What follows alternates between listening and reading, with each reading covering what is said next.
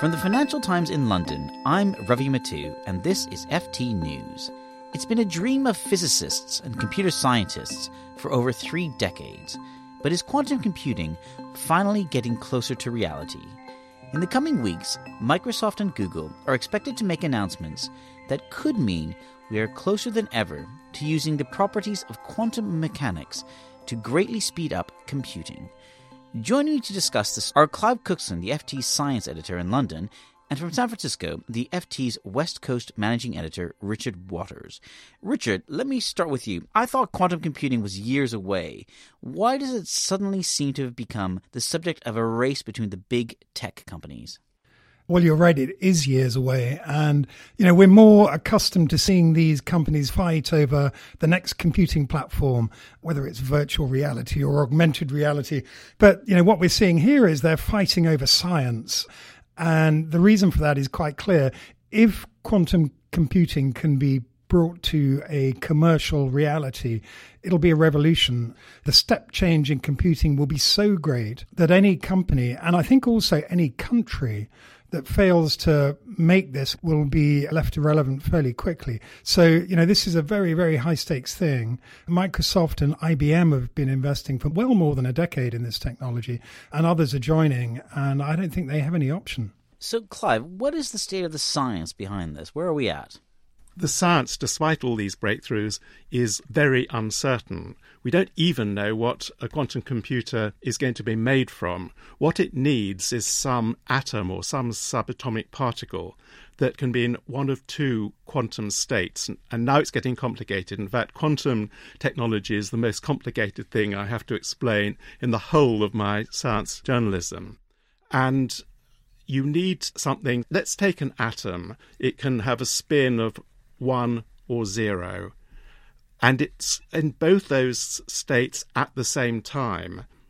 You need lots of these atoms all linked together. It's called entangled.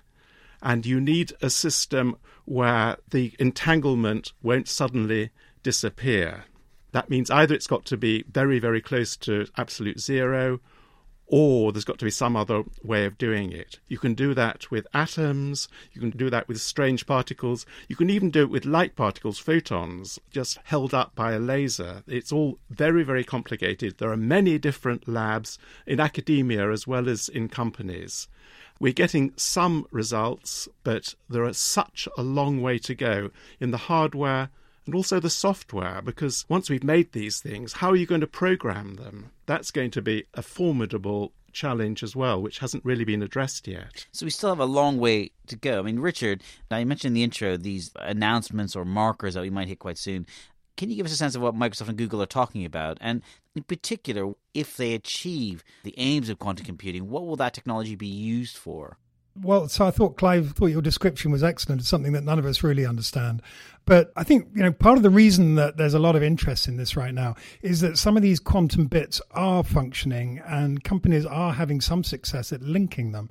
And so if you talk to Microsoft, for instance, they'll say, well, we think this is an engineering problem now, no longer a science problem, because as soon as you can get functional bits, you can connect functional bits. It's like all computing. It's about scaling up, building systems, programming. I mean, phenomenally difficult problems ahead, but, you know, maybe we're moving into a different phase of the development. So I think that's partly the reason why we're seeing so much interest right now. And in terms of the long range here, I think there are three things that people are really fixed on. One is the ability to break encryption, which sounds more like a threat than a promise. But the algorithm that could do this, that could break all our current encryption, was actually written a couple of decades ago. And I think it's one of the things that really fixed people's minds on this because they realize, you know, if you can build the hardware to make this algorithm work, then uh, everything changes. So that's one thing. A second focus is on materials and the ability to model entirely new materials because you're doing things down at the atomic level or subatomic level. So, you know, an example of that is nitrogen fixation. So, all the nitrogen that currently needs to be taken out of the atmosphere to create fertilizers.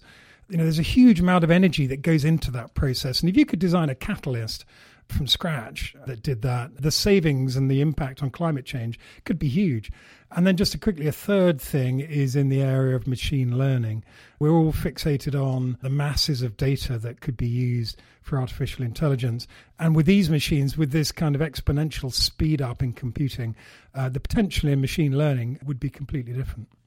Clive, you've spoken about the challenge of the science behind this, and Richard's highlighted very nicely some of the potential applications and implications of what maybe is being achieved. What do you gauge and what do experts think in your world about when we might get somewhere? I think we're probably a decade away from a quantum computer that will be commercially available and do some things that really can't be done by conventional silicon chip based computers. Before that, we will get claims of quantum computers that can do things that no silicon based conventional computer can do, the so called cracking the quantum supremacy obstacle, but they'll be rather artificial problems. I think it's a decade away before we get serious general purpose quantum computers anywhere at all, and probably two or three decades before they become really commercially useful. I mean, I think picking up on Richard's points, the one he mentioned first, cryptography, is going to be the first one. And there's quantum communications as opposed to quantum computing. It's linked. We can use quantum communications first. You don't have to have a computing problem. You have to have a way of splitting your communications in a way that you can send it down either optical fibers or, as the Chinese have done, through a satellite.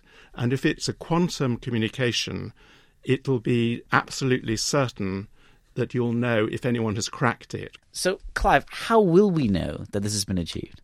The person sending or receiving the message will know because if someone eavesdrops on the system, it'll destroy the message. The whole quantum system collapses, the entanglement, as soon as it's observed. I mean, that, this is a fundamental of quantum mechanics the whole structure depends on an undisturbed system. That's why in quantum computing, you either have to have supercooling close to absolute zero or some other way of keeping the system isolated from the outside world so it's not disturbed. That's one of the big technical challenges to quantum computing. And likewise for quantum communications, if someone disturbs it by observing it, foot, it's gone.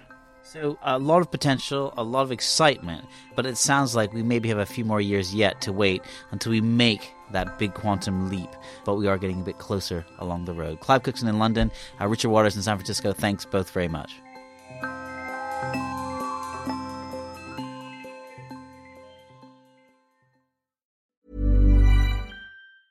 Support for this podcast and the following message come from Corient.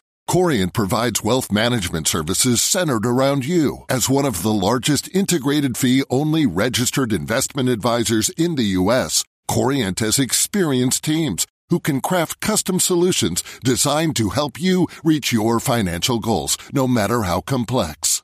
Real wealth requires real solutions. Connect with a wealth advisor today at Corient.com. That's Corient.com. Ever catch yourself eating the same flavorless dinner three days in a row? Dreaming of something better? Well, HelloFresh is your guilt free dream come true, baby. It's me, Keke Palmer. Let's wake up those taste buds with hot, juicy pecan crusted chicken or garlic butter shrimp scampi. Mm. Hello Fresh. Stop dreaming of all the delicious possibilities and dig in at HelloFresh.com. Let's get this dinner party started.